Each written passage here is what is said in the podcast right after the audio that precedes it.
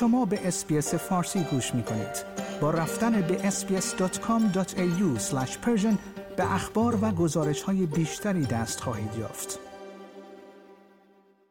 یک کارشناس در حوزه سلطنت بریتانیا میگوید تا سال دو هزار و بیست و شش، یعنی زمانی که ایالت ویکتوریا در استرالیا میزبانی بازی‌های کامنولت یا همان مشترک المنافع را بر عهده خواهد گرفت، کشورهای مشترک المنافع ممکن است از نظر شکل اما نه از نظر اندازه تغییر کرده باشند.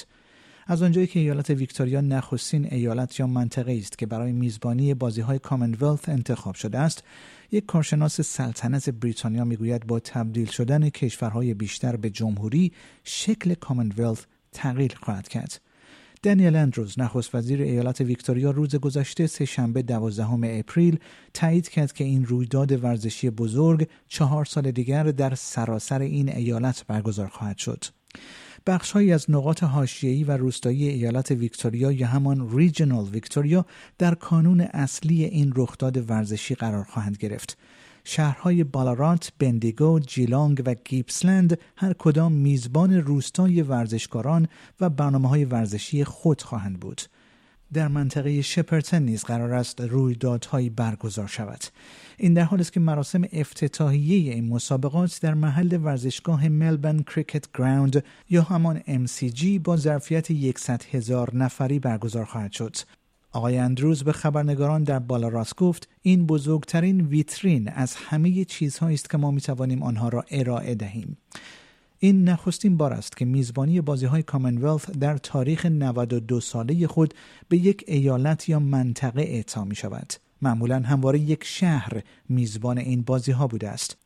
در همین حال دکتر سیندی مک‌کری، کارشناس در حوزه سلطنت بریتانیا و مورخ دانشگاه سیدنی نیز گفت که این اعلام یک تصمیم بسیار منطقی است و در سراسر جهان مورد استقبال گسترده قرار خواهد گرفت.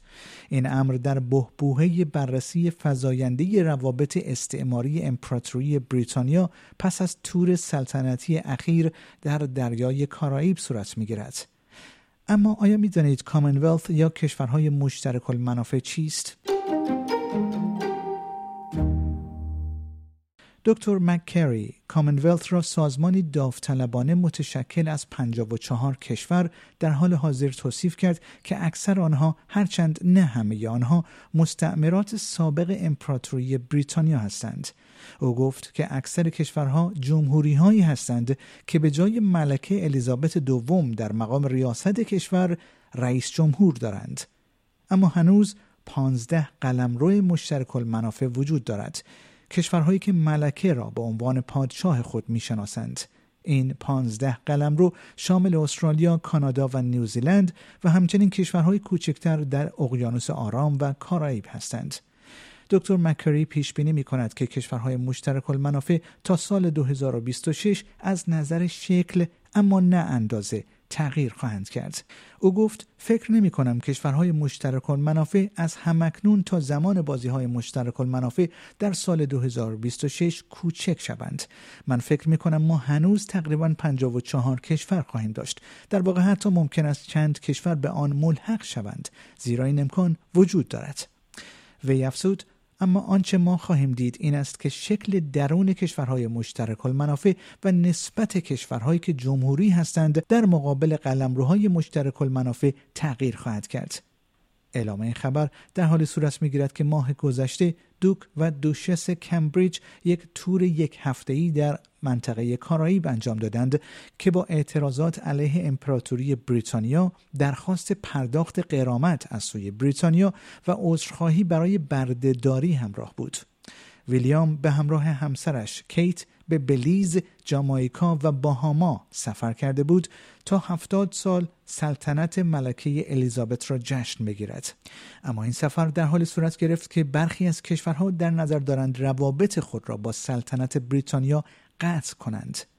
باربادوس نیز به تازگی ملکه را به عنوان رئیس دولت کنار گذاشت تا به جمهوری تبدیل شود. اندرو هولنز، نخست وزیر جامائیکا، نیز به این زوج سلطنتی گفت که این مستعمره سابق بریتانیا قصد دارد به طور کامل از بریتانیا مستقل شود. این دومین جزیره کارائیب است که پس از باربادوس در ماه نوامبر روابط خود را با ملکه قطع می کند. در بیانیه‌ای که در پایان این تور منتشر شد، شاهزاده ویلیام گفت که برخی از پرسش‌ها حتی در مورد گذشته و آینده مورد توجه قرار گرفته است. در این بیانیه آمده است در بلیز، جامائیکا و باهاما این آینده بر عهده مردم است که در مورد آن تصمیم بگیرند. شاهزاده ویلیام گفت که او و همسرش مایل به خدمت هستند. آیا می‌خواهید به مطالب بیشتری مانند این گزارش گوش کنید؟ به ما از طریق اپل پادکست، گوگل پادکست، اسپاتیفای یا هر جای دیگری که پادکست‌های خود را از آن می‌گیرید گوش کنید.